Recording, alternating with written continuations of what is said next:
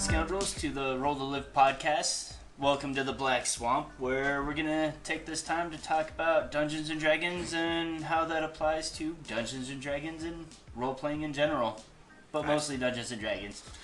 Hi, everybody. Sup. Sup?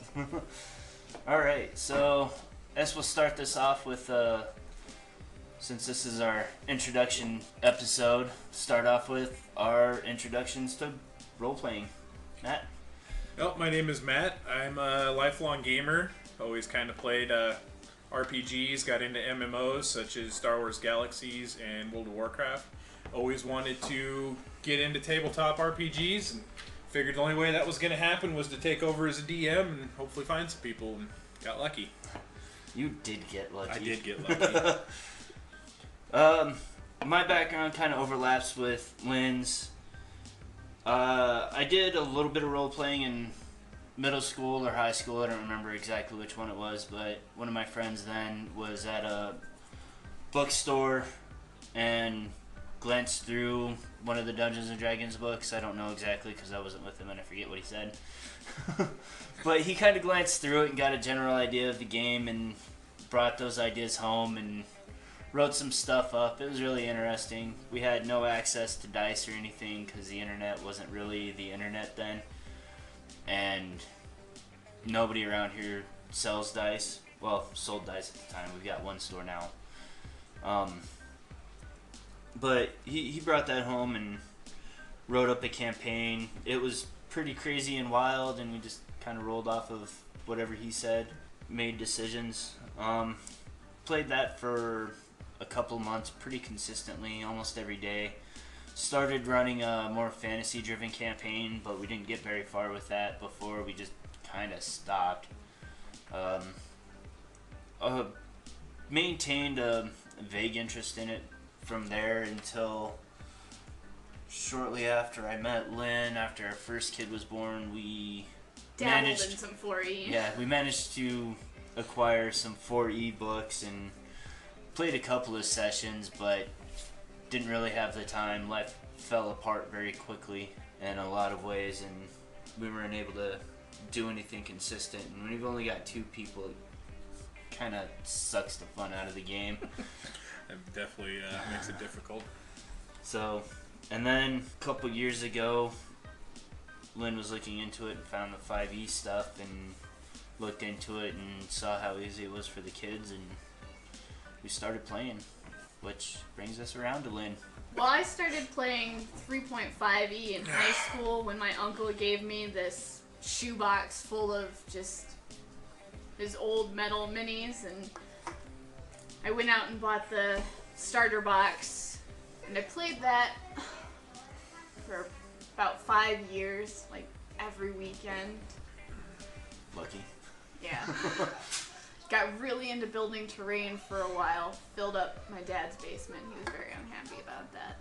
But then I had to stop for a while after high school, various reasons, and then, as Bran said, we started with the kids. Oh no, I guess I did play for a little while after high school before the apartment burned down. More Yeah. of just, just no train or anything, just character sheets and theater of the mind and lots of drinking. Mostly drinking. Mostly drinking. That definitely makes it more fun. Can. So that was more of just a ridiculous thing. We didn't use dice then either. We just kind of role played it out and drank. Did you get to be a Super Saiyan demon with spawn laced bubblegum crisis armor also? no, I was just just a rogue. I was always a rogue. So that's that's how Ryan's campaign went. Nice. That's it was interesting. It was fun. Didn't care a whole lot about most of that stuff, but Then we got into the 5e when it came out, which I was super excited about because I fucking loved it. it certainly seems to be up there in popularity, at least amongst the older players, as advanced Dungeons and Dragons. Because there's that game, that version is still relevant, and I, I am glad for 5e because I didn't like 4e at all, and there's just way too many books to rebuy for 3.5. Yeah. Looking back, I'm glad I started with 5e. It looks so much more simple. It would have been a lot more complicated back. It is a lot more user friendly. That's something I think you know definitely drove things. Uh, I think there was a move to be as complicated as possible because I, I mean that's kind of how nerds are. So, but it's D and D's expanded out beyond just straight nerds, and a lot of other people are playing it. More of the geeky people who just like to tell a story and have fun, and that's definitely what 5e is directed at is getting together, telling a collaborative story, and just having a good time. I No like how they're more open with it now too, and it's it's not so much these are our rules, you have to stick with that. It seems like it's more easy to go homebrew or expand out. They're more behind it than they used to be. Yeah, There is a much larger base for sharing homebrew, which I like. yes. I make up my own stuff, but I enjoy using other people's homebrew too. like the guys over at Advanced, or not Advanced, um, Absolute Tabletop, are not building their own system, but building their own world, skinning it off of 5e, where that's you know the foundation of everything. They've manipulated the rules and changed a few things. I'm really excited to. I'm technically part of the playtest, but I don't have the time personally to commit to developing anything for it, even even character wise, just because there's so many other things going on right now to get our brand launched and get it going.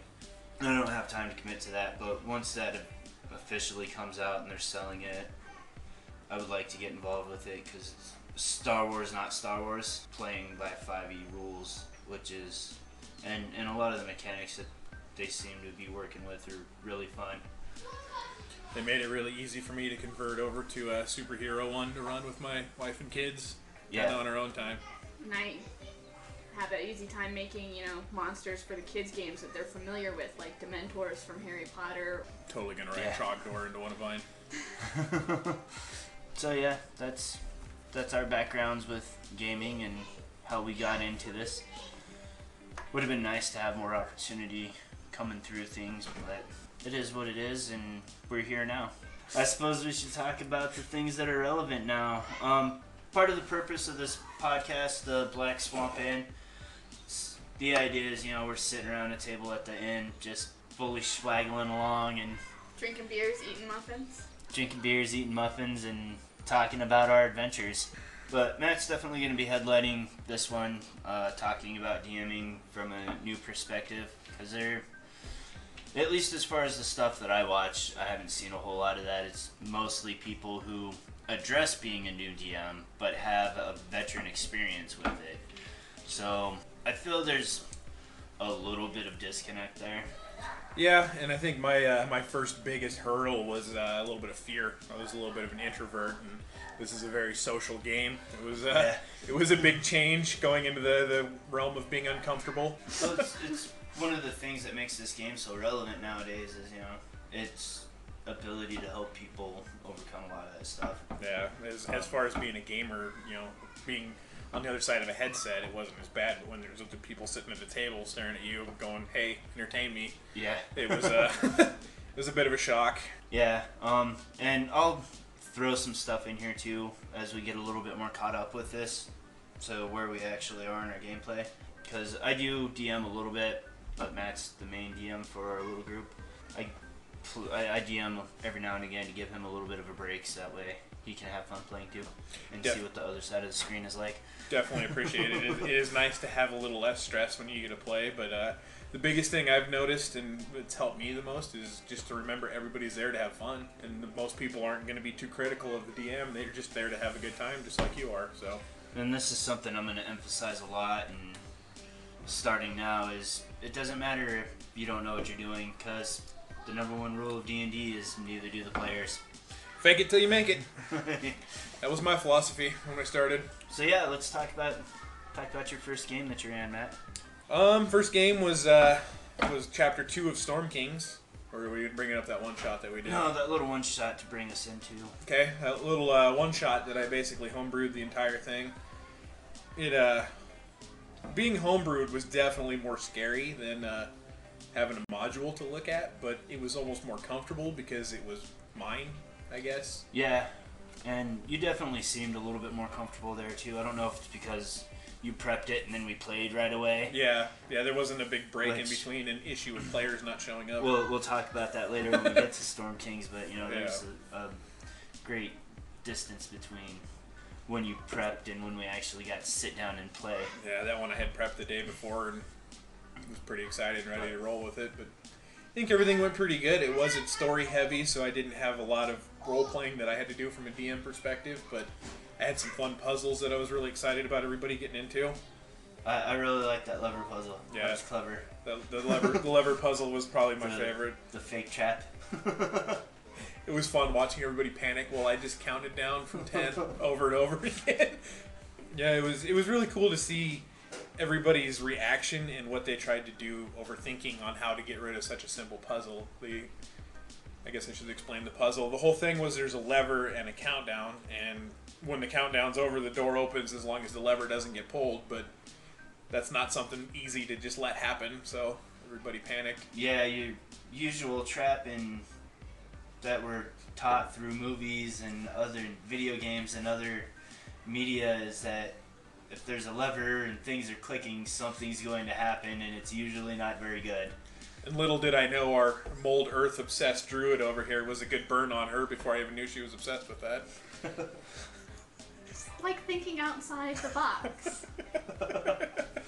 I didn't even know that was an option as druids when we started that campaign. That was that It's was 'cause it's, totally uh, improv by me. I was freaking out a little bit. But Yeah, so you learned very quickly Mm-hmm. in that game uh, how important it is to be able to think on your feet. yeah, because half of what I had prepped kind of got thrown out the window real quick. Yeah, and I, I think one of the other challenges with that game that didn't necessarily bog it down, but disrupted the actual role playing aspect was having a brand spanking new player who, you know, we had to tutor through it. Well, And the, the other one pretty, was pretty damn close to brand new too. Who's, So- well, that and he was a little bit disruptive with all the equipment he had brought that he kept having to fight with. Yeah. if I learned anything with that uh, first session of Storm Kings that we did, the uh, electronics isn't always a good thing to have at a table. no, Don't and rely on it. Yeah, outside of Roll Twenty, I'm a pencil and paper purist. Not only that, but Well, just- except for my calculator, but that's just because I'm stupid. and music and music just because it's simpler but you know even controlling people having that stuff at the table you know if you're looking at your phone you're not involved in the game necessarily even if you're paying attention and, and you make quick decision when it's your turn you know you're not paying attention to the story you're not being involved in the story and you're not able to role play properly but um, you know i know I tried to disrupt you. I did this to Lynn in one of our earlier games too, which is actually how I ended up with our what we're calling a Hamaki dragon.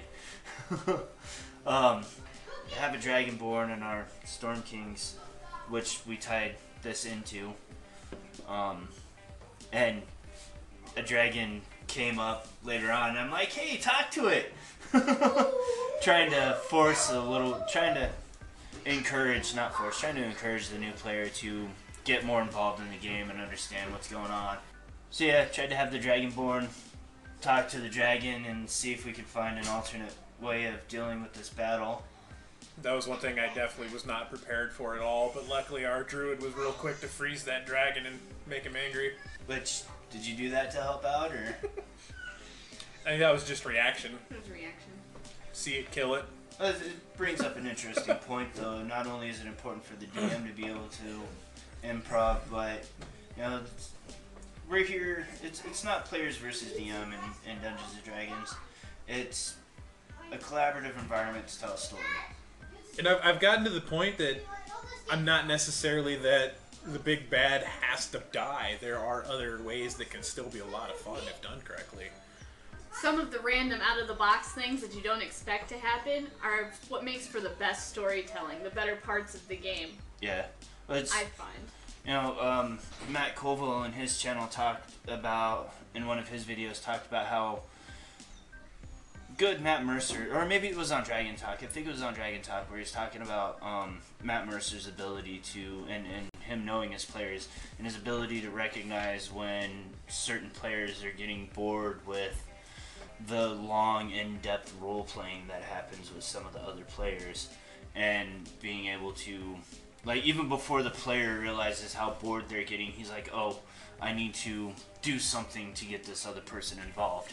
And I don't really hear anybody talking about, or I I haven't really noticed anybody talk about that from the player's perspective, of also being able to recognize if your DM's having trouble with something, you could take an action to do something to redirect things and help him out to make it a little bit easier for him to, for for your DM to cope with whatever's going on, like you know freezing the ice, even though it was purely accidental, it removed a lot of that stress for you, so that way you were free to do what you intended to do in the first place. Well, I mean, the, the DM is just a guide. The players really are what control the story and their decisions. Players, they can have a very adverse effect on uh, anything that the DM has prepped, which I think is what makes the game so much more fun and exciting. Because you could prep everything you could possibly dream of in one decision from a player, and everything changes. which is um, one podcast that we're going to address in the future. Um, we're having some controversy if it's going to be a quick one or not. So, I don't think anything we do is quick ever. We're, we're not very quick now. but you know, prep prep's an important thing, and but at the same time, you don't want to get bogged bog yourself down with it. But like I said, that's a conversation for another episode. Um, is there anything else to that first one? Not really. I mean, for having two brand new players and pretty much brand new DM, I think it went decent. I think it went pretty good. Couldn't ask for much better in that situation, I suppose. No, it was definitely a very fun game. Um, didn't get bogged down with a bunch of ridiculousness like some of the games that I've run with people, but my games aren't exactly intended to be serious. They're just a reprieve from our normal gaming. I do someday want to do an entire homebrew campaign, but That's what I'm doing. It's a lot different than doing a pre-made one. oh 'Cause yeah, I've done one of those too, converted from 4E, the Dragon magazine, Dungeon magazine. Yeah, most of my games, and we tried to record it, but we forgot to charge all the batteries, so we didn't get didn't get very far with that one. But I'm running um, off the little adventures that Wayne and Kevin are making for the Dungeon Crate boxes, which are something we talk about in our unboxing videos. But I think they, uh, I think they got it right. It helps make their boxes relevant and makes it fun. It's like a little adventure in each box now, and that's all right. It's all right by my book. should we move on to Storm Kings? We should move on to Storm Kings. Okay. Railroad this thing. Well, this podcast. Should be a little railroad, huh? Gotta give the illusion of choice. Isn't that what D and D is? This isn't a choose your own adventure. On to Storm King. I think Storm Kings is a really good story, but it's much harder to DM than some of the other modules I think I've done so far. I think D, I think uh, Storm Kings is is definitely. I don't know what the word is that I'm trying to think of because I didn't sleep last Well, I night. think- but Um, I think a lot of the challenge you faced with that first chapter or two with Storm Kings was the fact that, and it's been out there for a while, but there's still a lot of people who haven't played yet. So, spoiler alerts if you haven't played yet. The first, you start off with this big, huge encounter. well, that's actually chapter two. We did we we skipped chapter one because I wasn't planning on uh, using my little homemade one shot as our our beginning, but Yeah. Well, that and Storm King's designed to run off the trail end of the starter Phandelver. kit adventure, The Last Mines of Phandelver. But I, I think that that gives a little bit of a I didn't an see- unfair observation of it because words are eluding me. Um, but we, we get what I'm trying to say here now, right? that starting off this big, huge encounter where I mean, there's what 30, 30 monsters Yeah, to fight. 32. There's a whole like army that. that. attacks the town, and then every player gets an NPC to boot, so it's just that much more to track. Yeah. So, and and there's ways to overcome that, and and your lack of preparation due to the fact that you prepped, and then we kept having to put it off because we couldn't schedule things properly. Didn't help much either. Yeah. Um, My excitement kind of drug on after, because I mean, it was like three, four weeks that I sat around waiting with everything prepped to go, and I should have went back and kind of redone some of it, or at least refreshed myself before the meeting. But in my mind, Yeah. I was like, I prepped for this already. We're good. So I think in that regard, and we haven't done anything with it since. So I think in that regard, it gives it a, a little bit of an unfair observation, a little unfair review to say that it's you know more challenging or whatever. True, and I also had something. I was going to use an electronic tracker for the uh, whole initiative that failed due to technical difficulties, and then I was kind of in the wind on yeah, that. didn't that app get shut down or something? No, it just for whatever reason it wasn't working on froze. that computer. Yeah, that's right. And which brings an interesting point. You can you know, if you have people who are capable, you can help have them help track too. So that way, it's not all on you. Yeah, and that's one way to keep a player that's kind of bored into it. Or somebody who gets easily distracted. but anyways, back into it. Um, talked about a couple of the challenges that we faced with that. What were some of the other things that you noticed trying to run Storm Kings for the first time? Um, well, I had lots of ideas of how I wanted everything to go, but pretty much none of that went according to plan due to, I mean, either technical difficulties or just so long in between the prep. But uh, we were all still pretty inexperienced too, so Yeah. that was that was a big factor. We had also lost a player too, so not only was I running my character, I decided to take up a second character and had two, three NPCs that Yeah. I was running. Yeah, And it got, it did definitely get very confusing. It got out of hand fast. there, there was a, a severe lack of planning. Like I, I probably should have given everybody the notion that you were going to have an NPC or two to run, and given you guys the information a while before we played, so you could have understood the bond between the character and an NPC before. And you could have too. You, uh, once we finally had a set schedule down and were capable of getting that rolling, could So have gotten far- information out to people. Yeah, I mean that was a huge disaster, but I learned a lot from it, so it really wasn't a bad thing in my opinion.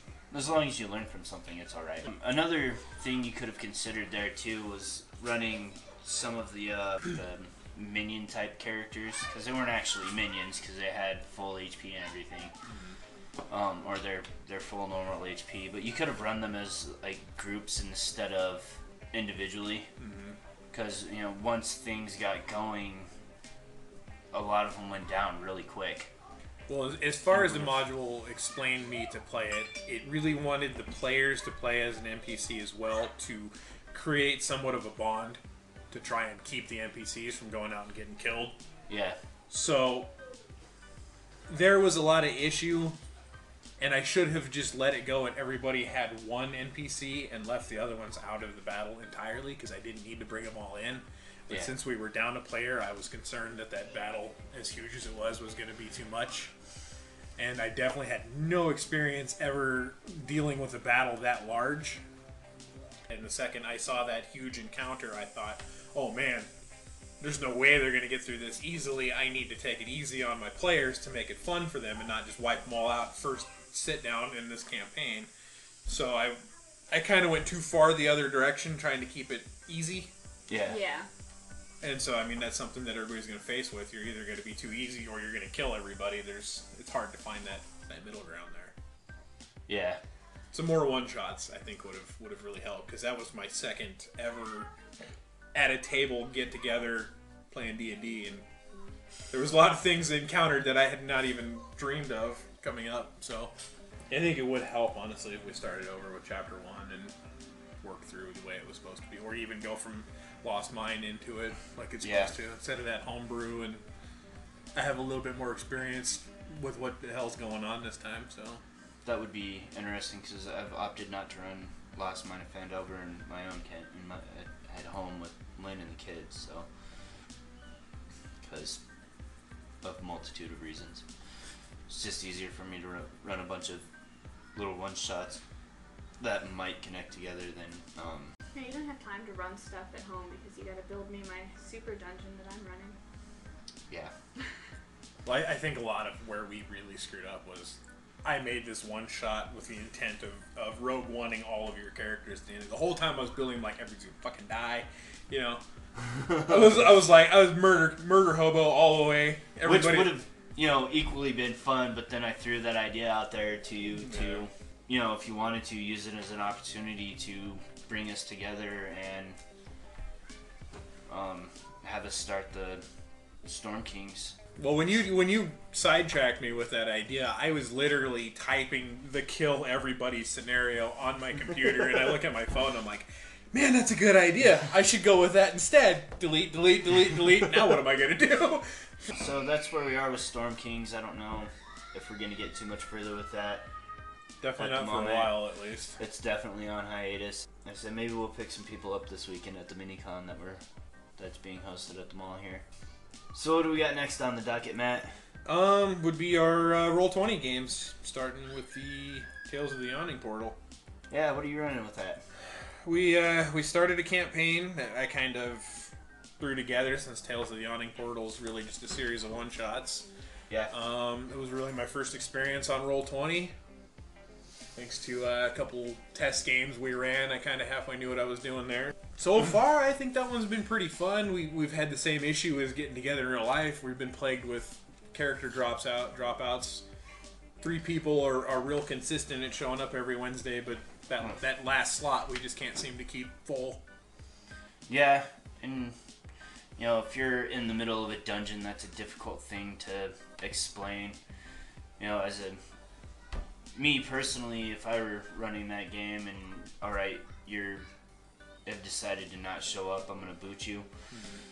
I'd do uh, Force Grey, Wil Wheaton, and you know, take him over as an NPC, have him set off a trap and die that way or something Yeah. just you know story wise to explain it away And we've just kind of been ignoring it. They just disappear. Yeah, the first guy got scared and ran away because it was too much for him. And as he was as he was hightailing it out of there, he ran into the new guy and gave them an I you know he basically asked why are you running away. I, I briefly explained it, I guess. Why are you running? And he's like, well, there's crazy stuff going on in there. So he came in to check it out, and he was a previous DM that he said in, in the application. So I left it open for him as to why you came in, and the players were like, well, how about we find him? So I mean, it, kind of turned into that. As, as they were exploring the dungeon, hey, here's this other guy that we just rescued, and he's going to join our, our team. To get the hell out of here. So and to talk about the friday game i know you don't you know whatever we're, we're pretty good where we are with the players we have we've got two consistent games out of them i don't think anybody's going to bail they both seem like they're enjoying it so far and, and pretty invested. yeah but you know if you wanted to dump that fifth spot and bring somebody else in might hold it off you know a game or two or you know Kind of there, there's plenty of opportunity for us right now if you wanted to to bring him in yeah. which is why I asked you last night, Mm-hmm. just you know, just to see. I didn't want to deal with the overwhelming uh, amount of applications I got because being TOA, everybody is really excited being new. Yeah, So that first bit of uh, applications I got was pretty overwhelming to go through, and I was like, I don't know if I want to deal with that right now. So You need a secretary. Yeah, I try to go with a first come first serve, but still keep it where it's relevant to the party. Like I don't want everybody to be casters or everybody be tanks or healers. You know, I try to.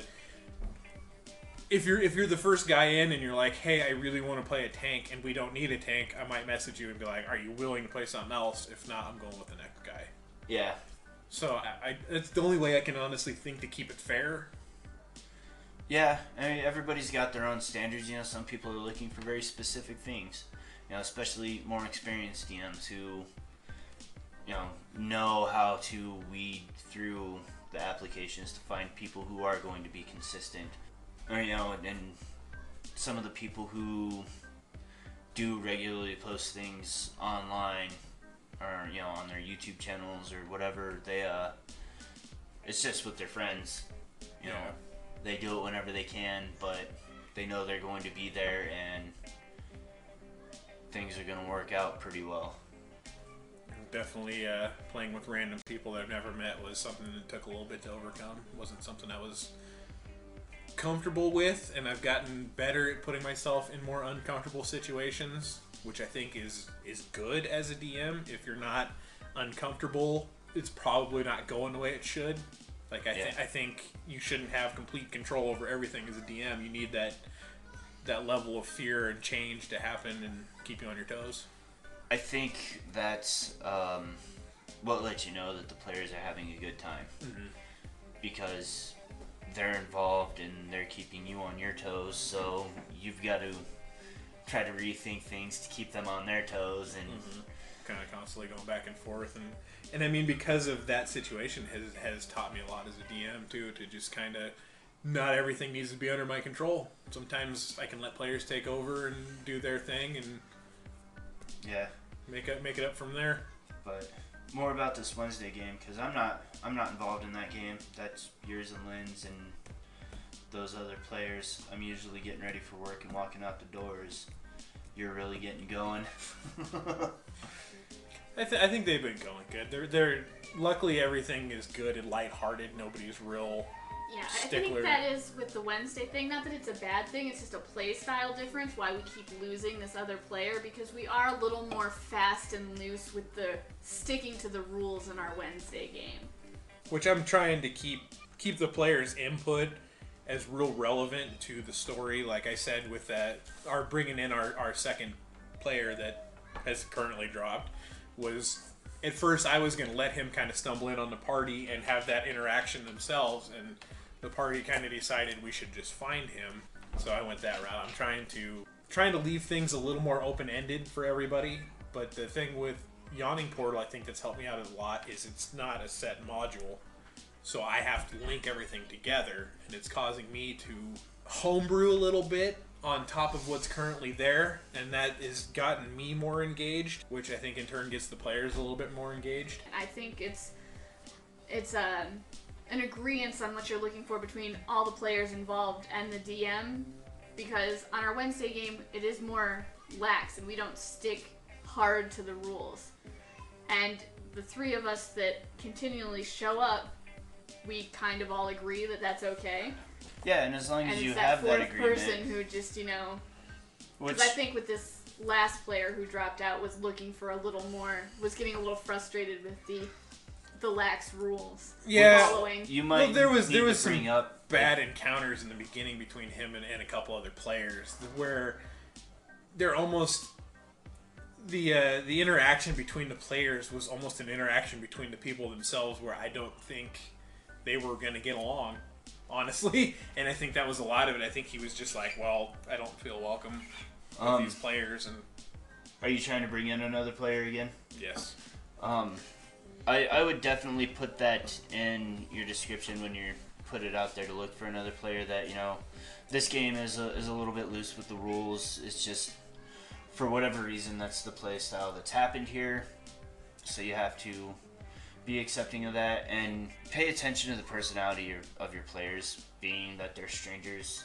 Um, to talk about the Friday game just a little bit here, that was one of my reservations coming into roll 20 was i like to make jokes that are relevant to um, culture politically and socially and you know you never know who you're gonna- Movies who you're going to and- accidentally offend yeah and you know just understanding what people are there and i don't think we're going to have a problem with that at all with these two guys we're playing with on friday no they seem pretty Um, loose with that but but I definitely see an opportunity with that one of your players. The few things that I've been told about them, that it it could lead to some problems. Mm-hmm. So you know, put that in there. You know, I've I've got these kinds of players. You Yeah, know, so because- if you think you might have a conflict there, you either need to be able to control it yourself or just don't apply. Well, it, wa- it was very emphasized that this game was from a new DM who really had no experience on Roll Twenty. It was really my. I mean, I put it in there. This is my first campaign. I'm gonna make a lot of mistakes, and everybody that I have brought into the game, I have messaged prior to and said, "Hey, we're probably going to be loose with the rules. I don't know what I'm doing. Is that okay? I think before you should I also maybe gave them- explain a little bit of Yeah. the character s- involved because some like I don't I don't mind either way strict rules not strict rules I just want to play Mm-hmm. I don't care but some people they want to know exactly what they're getting into because they don't want to play loose rules or Yeah, and and I really house I, rules or whatever I think rules was part of it, but I think a lot of what really ruined it for him was that that initial encounter with the players. Like there was there was a lot of disagreement just in player characters right off the bat. That it was kind of Well, because I know he mentioned the rules a lot yeah. Lynn, you talking to me about the Wednesday game. Um, I know you've had to adapt your character from what your original intention was. So that's something that comes into play too. Is is happening to adapt from what your original intention was. Is just in general, even if you're sitting at a table with people, you might have this really cool idea what you want to do with your character, and you've got these really cool role playing experiences. And I'll talk about mine where it's relevant with the Friday game when we get to that. But when you actually sit down and start interacting with people, you find that it doesn't work and that's fine you adapt a little bit yeah, because it's it's not my game it's our game we're playing it all together And not I gotta- every game's gonna work for every person, Yeah. regardless. There's there's something you're not gonna like, yeah. guaranteed. Although part of my character was mostly just played on my own personality and my social anxiety to help me deal with that. To not have to be as active if I didn't need to. Yeah. You're running Sunless Citadel, right? Yes. Right now? I was a little interested to run that one myself. There's there's a lot of interesting places to go in, in the Sunless Citadel as a storytelling element. Um, with the internal conflict of the story that's already been built, and then you add your own external elements with the players and anything else that you want to add as a DM. That's an important thing to remember too. That you know you might be running with a produced module, but you know your story. You can manipulate it and tell whatever story you want to tell. All right, on to Friday's game where we are running Tomb of Annihilation with a couple other people. Yeah, we got some different people. Lynn's in on that one. I'm able to play on this one because it's at night, and I usually end up off early enough on Fridays. But yeah, it's been fun. And you know, me, my first time playing on Roll Twenty, like actually playing with Roll Twenty, not just messing around and being stupid to try to figure out how to play it, and and figuring out our vocal and our audio and if we're doing video or not. I, I, I didn't know what to expect. I was really excited for it, but I can tell you there's definitely some things that make Roll 20 interesting, especially if you're not doing video. Because that first game was supposed to be more intended as a session zero, where we just kind of got together and BS'd around, and it did not go that way, did it, Matt? Nope, it did not go that way at all. But I kind of don't realize it. I mean, I don't think that was a bad thing because this was my third start of a campaign, and at this point, I was just kind of like, I'm gonna screw everything up, so I'm just gonna roll with it. Yeah. And and I kind of just threw all the fear and issues that I had out of the window, and I think that resulted in being more fun for me because I wasn't so bogged down with this isn't going to go well, this is going to be a nightmare, and it was just kind of like, well, either they hate it and they're going to bail, or they're going to like it and we're going to have fun. So Yeah, I mean, it's Tomb of Annihilation and Roll Twenty. There's no lack of players. We haven't you haven't had any trouble finding finding players so far. So if we needed to start it over, it wouldn't be that big of a deal. Nobody would be. I'd probably still play the same character. I wouldn't change anything myself. We'd just have to find a couple other people. yeah, But I think um, having the right group is, is an important thing too. Because well, at first I did I was very annoyed by this. Uh, the other two guys did not leave much room for anybody else to get much word in. I think a lot of that was just awkwardness of being a new new round, new people that they didn't know, and I imagine it's a little difficult for them because they picked on quick that we all knew each other personally, Yeah, and they were the outcasts. So I think that was a little bit of an issue for them. We do make it awkward for people. but uh, I think a lot of that was just excitement to be able to play. I don't know how long it's been since they had played games or anything, or what their backgrounds are. You would know that. Yeah, they both seem pretty experienced, and, and with Tomb of Annihilation being the brand new module, they were they were really hyped for it, and I, I'm sure there was a lot of a lot of excitement around that. Yeah, um, to me, with uh, the one guy, he definitely seemed really excited to just be playing. He didn't, whatever. He's just really excited to be playing, because and and this goes back to what we said before about adapting. I had this idea of what I wanted to do with my character, you know, and I started playing off that a little bit. I got a little bit of it in, um, and hopefully the next session we can bring it around back. Um, like to have some of that storytelling element, but our game that this game isn't necessarily going that way. We're just kind of playing a game, um, which is fine. That's, that's what it is. Well, Um, it seems like this this module kind of has a rough start to it as far as the story goes. They don't give you a lot of information to run off of. Well, It's kind even, of more exploring on your own. Even with that versus Wednesday, like how our party all knows each other, we had trouble with that on our Wednesday game. But the Friday one, it was just like that. We just had a backstory and how we all knew it. It just fell into place. Yeah, Yeah, I mean, we did our introductions with our characters, where we were coming from. Uh, I don't remember who decided, but you and Flinrick Yeah, know, have a background, and I imagine you we just rolled with it, attack there, whatever. you? But you know, I had with the far traveler background, I had this.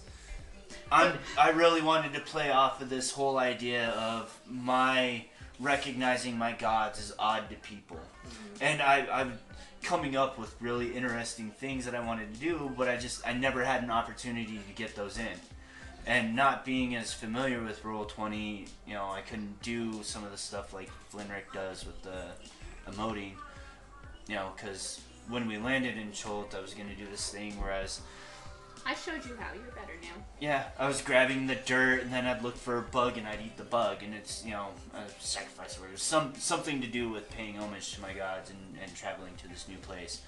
Um, but I'm going to try to bring some of that back in with the the cleric aspect. Um, I've, I've got a really cool idea, and I think, you know, the first game, like Sue said, um, they kind of overpowered everything, and that forced me to be a little bit more reserved with my character. I was just accepted. All right, well, I'm not going to get a whole lot in. Maybe I'll just be a little bit more reserved. And then the second game that we ran last last night, it wasn't as bad. Yeah, There's see, there was a lot more group chemistry as opposed to those two really pushing. I had a I had a list of player hooks for each background, and none of the backgrounds you guys picked except for Haro fit in that background list that I had. So I was sitting there thinking, man, this is going to be tough if they all decide to fight me on how they come together. But I didn't even need it.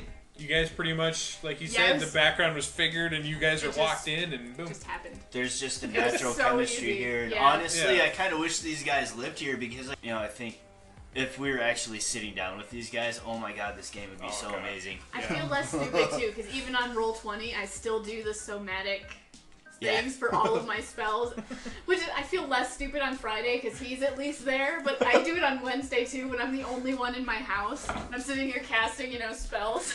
I, I am definitely more comfortable as the DM on our Friday game than the Wednesday game because the Wednesday one, we have the the wild card in our party that I'm always, I guess, nervous because I'm like this is gonna blow up at some point. But in Friday, it just seems like everybody's there to just have a good time. It's Friday night. Everybody's kind of letting off steam from the work week and Yeah, I don't even think I think know it it's helps that. I for think me it's because just it's in the evening, so I can drink, which helps with my social anxiety, and I don't have to worry. Oh my God, is the school gonna call to make me come get the kids all of a sudden again?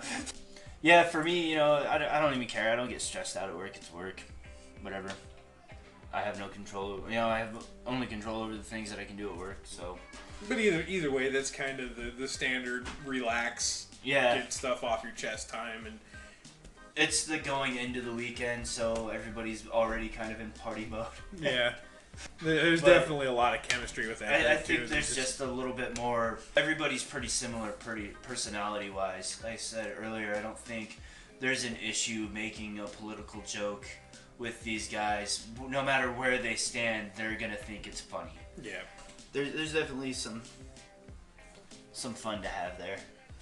Yeah, and I, I think it just kind of is naturally going well. I, I- as a DM, I don't really have to put a lot of effort to make things work. They just kind of go. I mean, For the most part, what all, what all did we have to say about the Friday game? it did feel a little bit railroady.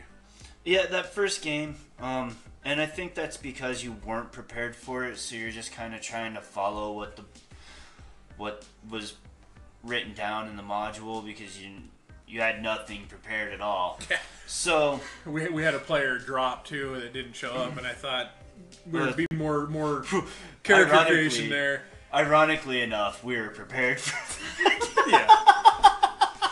But he he's really new to this, and I'm like, we're gonna have a hell of a time getting him up to par to start. So I was like, that that's gonna take out half the damn night right Yeah. there. Yeah, you planned on it being like mostly session zero, and then So and then that everybody part just Everybody was kind of Oh. sitting there like, are we gonna do this or what? Had you like, and I not done our characters beforehand, that would have slowed things down a little bit more. But we had prepped our characters before. We just had to type. Well, you didn't really type it in, but I had to type my character into roll twenty.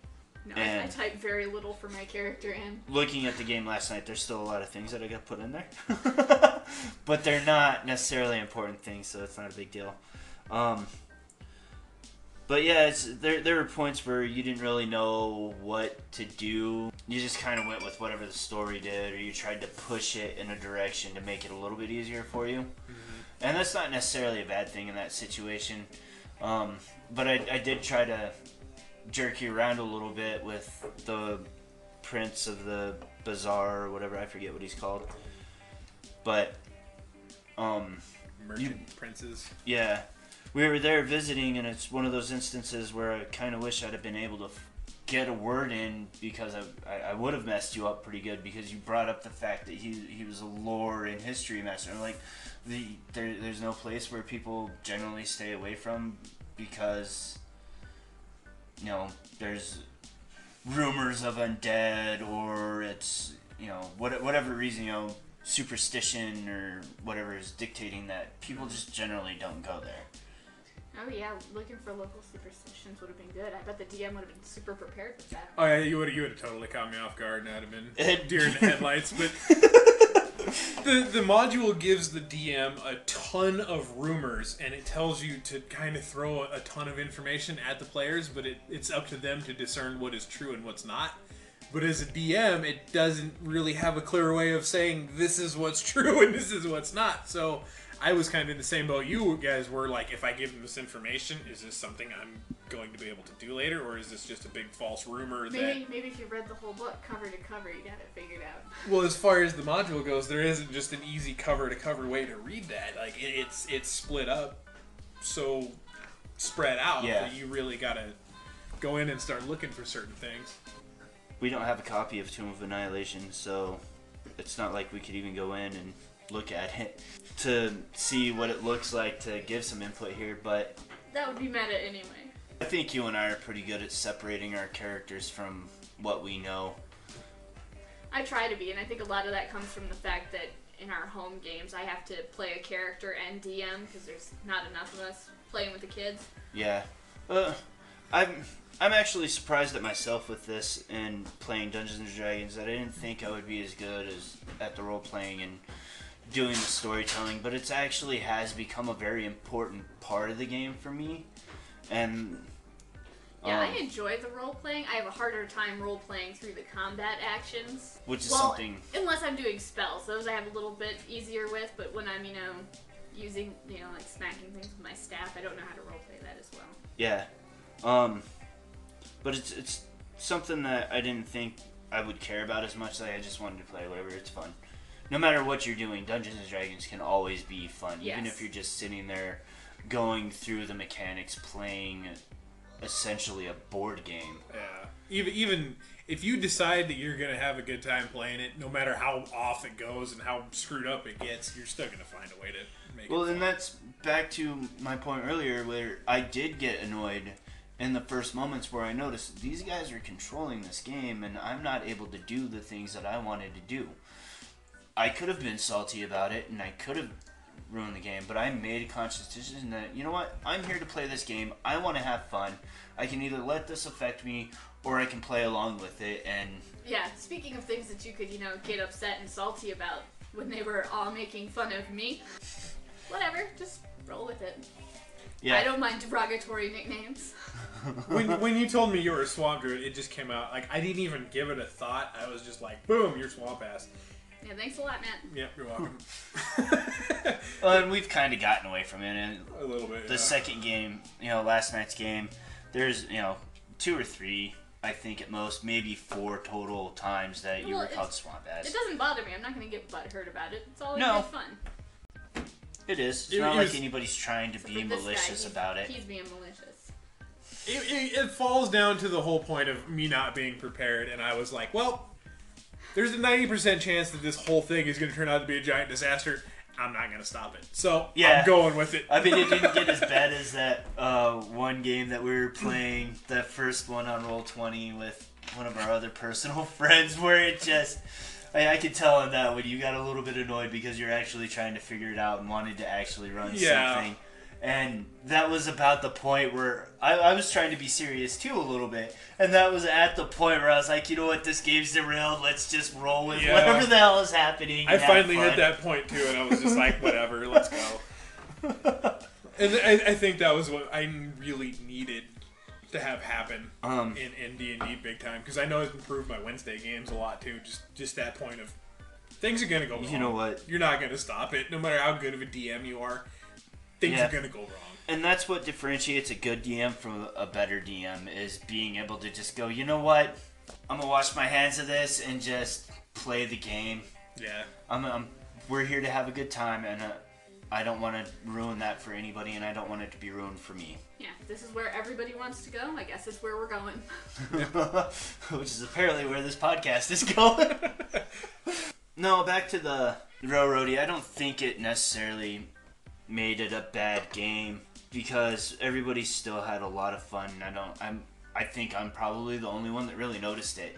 Him pushing us to race dinosaurs because he didn't have anything else prepared. Yeah, I pushing did- Yeah, the I race didn't- dinosaurs. I didn't push it. I brought it up, and you guys like instantly. yeah, you guys was- ran with that. I just mentioned it. I did not push it. And I thought I was doing you a favor. I thought you mentioned it because it's something you had prepared. I'm like, all right, let's do that. Because I, I- knew you weren't prepared for. And I figured he was gonna be like, screw that, and shut it down. And I was like, I'm just gonna throw it out there, and if it if it lands, it lands. If not, I'll go with something else. And No, like I, I, dude, I was super buzzed that night. I barely paid attention to what was going on, anyways. to be completely honest, that was the night that I started playing Angry Birds. Because I was like, these guys are racing dinosaurs. I'm not involved in this. And, And that that oh, race, oh, what? went, Somebody said my. What, what the fuck is going on? that race went so horribly, pathetically wrong that it was not even it was funny. still entertaining, though. Yeah, but I mean, I could have I could have spent a lot more time describing the laps and what was going on in the in the, in the race itself. But the way the Seriously, book said Matt, was be like more descriptive. the, the it wanted 300 laps basically as far as the tallies went, and I'm like, there's no. That is a ridiculous amount. Yeah, I was like, we're not doing this for six hours. This one race, this is dumb. We're gonna make it a quick, Yeah. fun little thing, and, and that's that. And there you go. And I mean, I was trying to make it more I, interesting, I thought but the rounds you did was a perfect amount. More than that, and I would have gotten bored. Yeah, Yeah. that was my thoughts too. I was like, this is gonna Um, get boring real quick. And Especially so much. at the point where, because I have, you know, like uh, proficiency in animal handling. Yeah. Just blowing. You were you were just murdering everybody in that. And it, how many times can you be like, oh, they're going around the track and this person rolled like twelve more than the last one, so it's neck and neck, but it's really not because this person's killing everyone. I've lapped you. Yeah, it, Yeah. it Um, was going south quick, so I was like, we better just put an end on it before it gets too bad. And that's something that, had you had more time to prepare that, I think it could be a really fun, entertaining element to that game, and I think that's why they put that in there. Because, yeah, being more descriptive, getting more involved in the road rash style gameplay of it, where you can battle each other while you're on these ginormous beasts' back, running down this track. Yeah. Well, that wasn't something that was was really implied. It was kind of like put in there in hopes that if the characters want to try and battle each other, if there's a little animosity, that's where they can get it out. But there was she was just leaving everybody in the dust, and the other two were like, "Well, we're losing, so we're just gonna keep rolling and keep losing." So I was like, "You guys can try and you know take her out and." s- Mario Even- Kart! even even the odds a little bit. I, I like normally I wouldn't throw that in and kind of meta that, but I'm like, do something to make it interesting. Help me out here. Yeah. Yeah, but they only get one in, and then you know they've rolled low, and I've rolled super high, so I'm now out of range. Yeah, I was supposed to keep it within like three tallies, and by the time I got them to do something, you were right at that threshold of being too far for them to attack. And Victory is mine. What else was happening with that first first game? I like your nose. Uh, there was that shady deal with the Booker and the uh, the Gladiator. It was kind of a Yeah, that one went awkwardly. That was a lot of Haro's fault too, though, because he was really trying to role play it more than it really Where- required. I think. Role playing hadn't really been established either, Yeah. and that was the first time he died, wasn't it? Mm-hmm. Yeah, I one shotted him. It was kind of amazing. and that was part of the whole them controlling things because it's kind of, all right, we should do this, and everybody else was like, okay, well, we, we don't really have anything else that we're doing, so I guess we will. And I was totally prepared to go in there and just be like, all right, this guy, let's stab him in the chest, and it's just really awkward him trying to, you know, just get this guy to pay him and. Were there even? I don't remember. Were there even any persuasion or anything rolls? No, it was. Uh, he was basically just standing there trying to be like, Look, dude. "Give us the money. So we're on your side." And I mean, if he would have, if he would have tried to play it more with the dice as opposed to just talking, it may not have gotten so bored, and you know, you guys might have made it go a different way. But it was at the point where I was thinking this is going to get boring because nothing's progressing. So I'm just going to attack. But the se- the second game's gone a lot better. We, it was just working out the kinks of the role playing and everything. Well, I, I think role playing, at least for right now, is still mostly out of not a, a relevant piece of the game, and I think a lot of that is evident in the fact that la- um, the second game, last night's game, was very meta heavy. Um, I, I was trying to role play things out, and these other two guys are let's challenge rating three, and how do we do? Oh, he's a lycanthrope, and I'm like, okay, I don't know your guys' backgrounds, but you know, as far as my character, I've never met a lycanthrope. I have no idea what a lycanthrope is. Yeah. So Yeah, that part could have went a little bit better, and I wasn't prepped for that in the least. I mean, that whole him turning thing, I could have I could have handled that a lot better. And I know he was kind of pushing like, "Hey, do something with my character. If it, you know, if he retains his memories, he would be doing something." I think there was a little bit of misunderstanding there too because he only made one charisma check, but that was against the intimidation. Mm-hmm. And somehow that got turned into him failing his resistance check, which I think is where things got messed up so bad. Um, the other thing too, I, I didn't see this in any of the stuff that I read with the lycanthrope, but me as a DM, I wouldn't take control of that as, a, as an NPC. I would allow that character to play that out themselves. Yeah, and I think next time that's probably what I'm going to do because he he decided that he was going to resist, so he keeps his his uh, alignment from what I read and his personality. And to me, if he keeps his personality, therefore he shouldn't turn into an But- NPC. He he did say he was resisting, which you have to make a roll for that, and that's where I think the confusion came from, because he critical failed that roll against the intimidation with Harrow, and at that point it would have been like, all right, you're right. This is the best thing to do is to time you up, and. I, I I missed a lot of that. I think that was when I had There was to a go huge down and yell at the kids or miscommunication between like either I was trying to get him to tell me if he was going to fight the lycanthrope or fight Haro, and I don't think I explained it to him correctly. Well, and and they were both trying to talk at the same time, and Mm-hmm. that's you know, even as another player, like I, I did step in there and go, whoa, I think there's something that's being misunderstood here. This is what's trying to happen, is you know, from the words that I'm hearing from everybody, and then it's still like just devolved into anarchy. I- I was, Because, I was basically know- just trying to figure out if I need to set a check for him getting tied up, or if he's willingly like, okay, you know, this is Yeah, and that's when up. that role happened. But still, in there somewhere, it turned into him fail. You know, not. You know, turning into a lycanthrope, and I was trying to give you guidance, tell you, hey, the sun is setting now.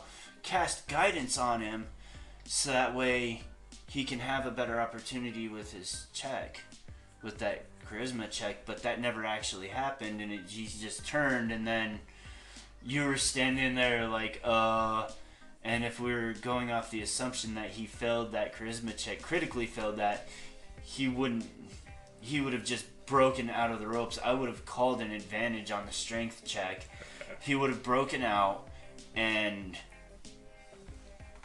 you know, there, then and with the players, you know, not that it was um, caused a, an actual problem between the players and the characters, but there's a lot of argument about what to do, and there's also a lot of trying to push the story along, Yeah. and you trying to do mold earth on him would have worked. Still a medium character, five feet of you know dirt holding you down. You're not getting out of that, even with you know. I really thought she was going to, so I was like, as soon as I break these ropes, when I hit that 14 check and I'm like, the ropes are toast, I thought, bam, she's gonna mold Earth, and we can end this, and we're good, and we can move on. But Which we could we I, could I have did. done the I mold said as earth soon as before. I said I was uh, preparing my action for when you Yeah. broke the ropes. but then you, I like, I guess I, I wouldn't didn't have catch- even done that. I would have just.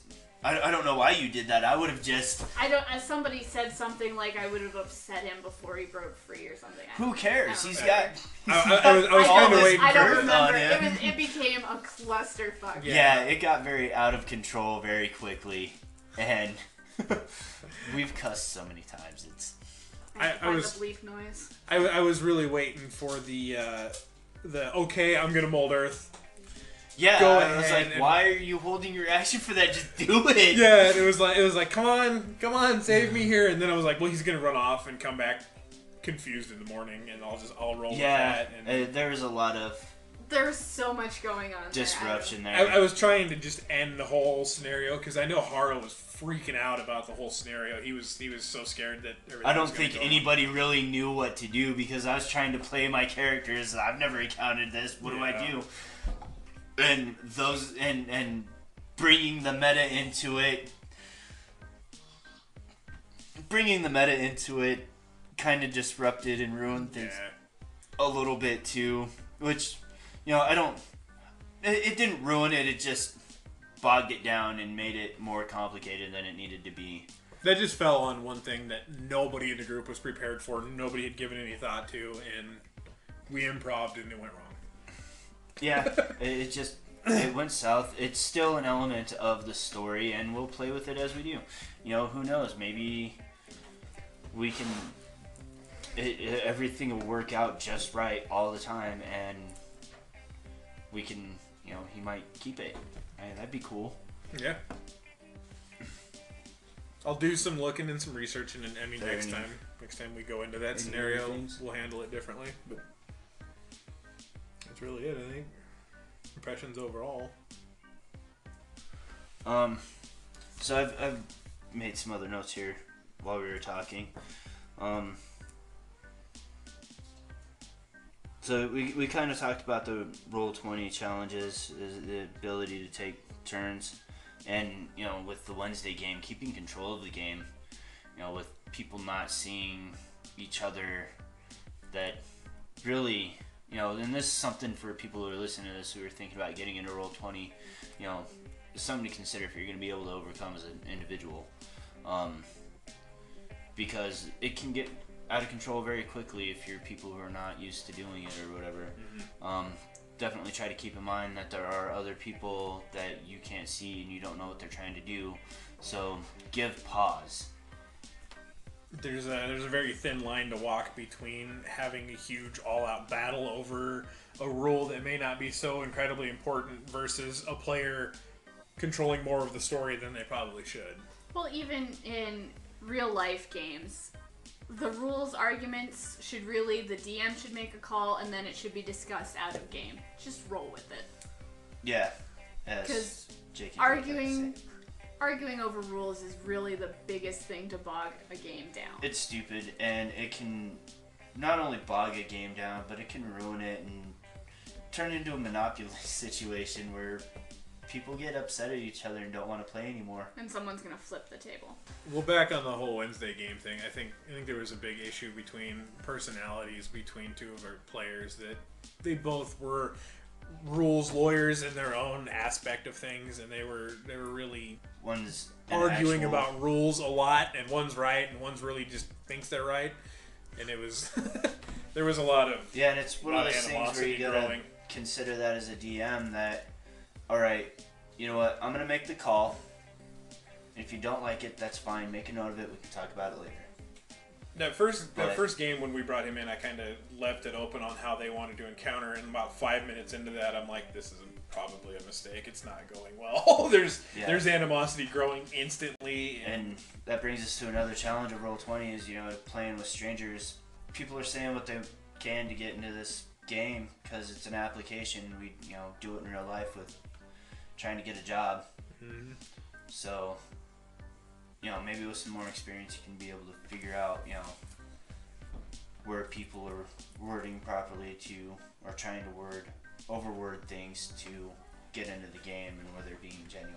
well, the person I brought in was a previous DM too, so he probably had his own set way of doing things, and may not be so open to somebody else doing things Yeah. their way. And you know that can cause a lot of issues. I think we've digressed a lot in this, and we're supposed to be doing this to help people figure out how to play the game properly, or play the game better, not properly, play the game better. Um, so try to bring a little structure to this. Um, what are the things do you think, you know, after talking about all this, what are the things you think you could work on, Matt? As far as DM, I need to find that happy middle ground between over prep and not enough prep. And I think I need to be a little more strict with some things and a little more loose with other things. And I need to. A lot of it's going to come down to experience of just playing and knowing more about the game and the rules itself and how things work. That will just make things better overall.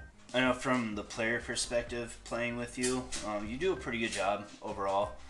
Like I said, the storytelling elements become an important thing to me. I think that's something you could work on a little bit. Um, for a little constructive criticism there. Oh, is it criticize Matt time? yeah, criticize Matt time. on. Criticize corner. Um, no, it's just, and that's something that'll come with the game as you start to understand the rules a little, little bit better and you know a little bit more. You can put a little bit of that aside. You'll have more mental space, uh, mental RAM, if you will, to be able to think about those things and, and bring that in. Like um, last night playing Tomb of Annihilation. If I were sitting there trying to watch this game to be entertained or listen to it as even as background noise, I'd be like, what the hell is this? It's just, it was, all right, you guys don't have a random encounter next day. You don't have a random encounter next Yeah. day. Um, there, there's an opportunity there to describe scenery. Hey, you're passing along, and and you know, I kind of, I think we kind of forced that a little bit into, in, into the game a little bit. As we're passing along, what do we see? yeah. So And I was way- trying to leave that open to you guys a lot too, as well as not get too bogged down with taking forever because I knew it was going to be a long journey from where we were going to where we needed to be, and and it was a bit out of place. I think that was a point where I realized that we needed a little bit more entertainment here. Um, but if you're describing all these exotic plants that you've never seen and blah blah blah, and then you know, all right, you're passing along this area, you see a little bit of a clearing, and there's um, Even just a little thing, like as you step out of the boat to make uh, camp, you uh, get the impression you're getting closer to the swamp as your feet sink ankle deep in the silt. yeah. And like I said, this is something that I think will come along with time, and Oh, yeah, it's easy for us to say we weren't running it. yeah, well, Because it- I know it is much harder when you're DMing. in the moment it's a whole different story, and, It- and there's only so much information that they give you right there. In and I know Wizards does that for a reason. They want you to be able to add your own stuff in Yeah. that moment. I mean, even with my game that I ran last weekend, the um, what the hell was it? Xander's Lost Orb out of the dungeon crate. Um, I don't know if you noticed it, but I, I tried to bring a lot of storytelling elements. I mean, I could have done better. I, I focus a lot on the combat storytelling elements right now because that's the easiest place for me to do it. But I could have done better, you know. All right, this is what it says here. There's red and blue tapestries on the walls. Some of them are torn up and shredded on the ground where somebody has obviously come through and Yeah, even starting out, just you know, every once in a while, just rent, you know, one at least really good detail every once in a while will help a little bit. It's better than nothing. Yeah. Yeah, Because it is hard to get to the storytelling level of like Mercer.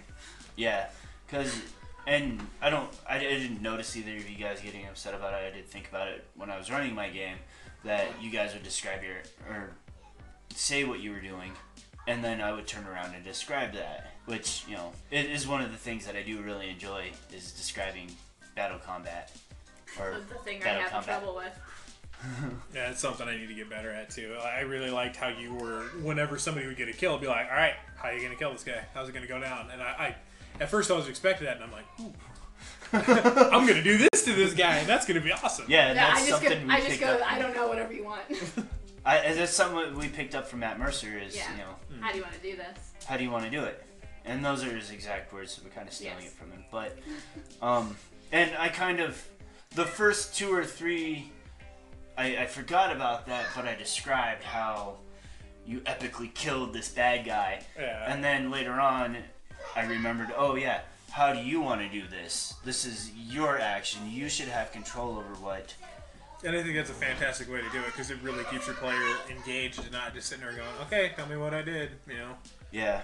No, you, you can always just, just tell me what I did. depends on the player. Yeah, talking more about the storytelling elements. Uh, so I think going back to the dinosaur race, there's a, a really good opportunity for a story telling up um, for a really good story, for really good storytelling. And I think it was might have been established that um, Harrow and Flinrick and Lonnie were the only ones in the race, but um, with a little bit better prep, maybe, or even, hey, there's this random person who entered the race and he runs up alongside Lonnie and hits her dinosaur or whatever to try to slow her down and rather than just hey you guys can beat the shit out of each other Yeah, well, that that definitely falls under lack of prep. Yeah. 'cause More I, I didn't even prep, give but- dinosaur racing a thought until about ten minutes before we were in it, and that was that was a big issue.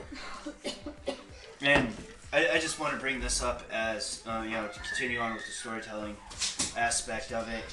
Um, from a player perspective, I think it might be a little bit more interesting to declare your what you're doing and roll and see what it rolls. So that way, you're not making this grand speech to try to persuade somebody, and then you roll a one, and they're like, you know, you make this very, actually very persuasive speech, they roll, and then you roll a one, and they're like, "Yeah, no, I don't give a shit." you know, can, that that can kind of ruin it a little bit. That's something that I just thought of as we were talking mm-hmm. there, you know, and it was relevant to the storytelling aspect of the game. Well, one thing about something like this and life, you're never gonna not learn. You could be a DM for 40 years and encountered everything you possibly think of. Something's gonna come up eventually. There, I mean, there's always room to learn. But luckily, so far as a DM, I've had pretty understanding players that you know are, are just trying to have a good time and not causing a big stink about things and me trying to learn. Yeah, and um, for my perspective on that is this was part of that doing this podcast and talking about it. So obviously, I have to be a, a lot more open-minded about it, and um, you know, keep that there. That all right, you're a new DM. But you know, again, you're my friend too, so that plays into it. Well, either way, You're nobody's not my friend though, so. nobody's gonna walk into it and be the next Matt Mercer. Even he, he had a lot of time in and a lot of practice to Well, get to the point he's Well, at. your name's. Matt, so you're like halfway there. But Halfway there, yeah. How many times are you sitting there watching Critical Role in where you're like, what the hell are you doing? That is not how that goes. Yeah, there's there's no perfect ever that's gonna come up in No. something. I mean, And especially for those people who've been playing for so long, who, you know, Matt Colville, um, on his YouTube channel, he always iterates the fact that see, it's all about the Matt. I have been playing, I've mentioned that already. You're late to the game. I have been playing since second edition Dungeons and Dragons. Like when it first printed, I went out with my friend, or my brother got a copy, or whoever brought him into the game, and he's been DMing since then too. And so he has all of these rules, and sometimes you get them mixed up, especially if you've been playing that long. Yeah. friend of mine was just telling me the other night the game that he plays every Wednesday and Sunday. There's 11 people, 11 players, and one DM in that game. Yeah. And this guy has been DMing for you know huge amount of time. He's probably set in his ways, and if he can handle 11 people, that's you know it's quite a feat. But I'm sure things go wrong constantly. They have to. Well, I couldn't imagine doing like and it live with 11 people Yeah, is e- even pushing it. yeah. But on roll 20, I couldn't imagine. Yeah, no. It, get, it's, it gets crazy with, you know, the five of us. 11 people, everybody trying to make an action and talk all at once. Just Yeah. Um. I had a point, but I lost it. Alright, let's wrap it up then. I think this is a good place to wrap it up. food. Food should be on the docket. and we have some Star Wars to play. Yes, that is always important. I feel like the children are getting louder. Yeah, I feel like they've. It's like our Reached official the sign threshold. off sign off music is the noise level of the children. Alright, so I still think we said some things today. Words were definitely said. Alright? Bring it back another time. Peace, love, and tater tots. Live to roll.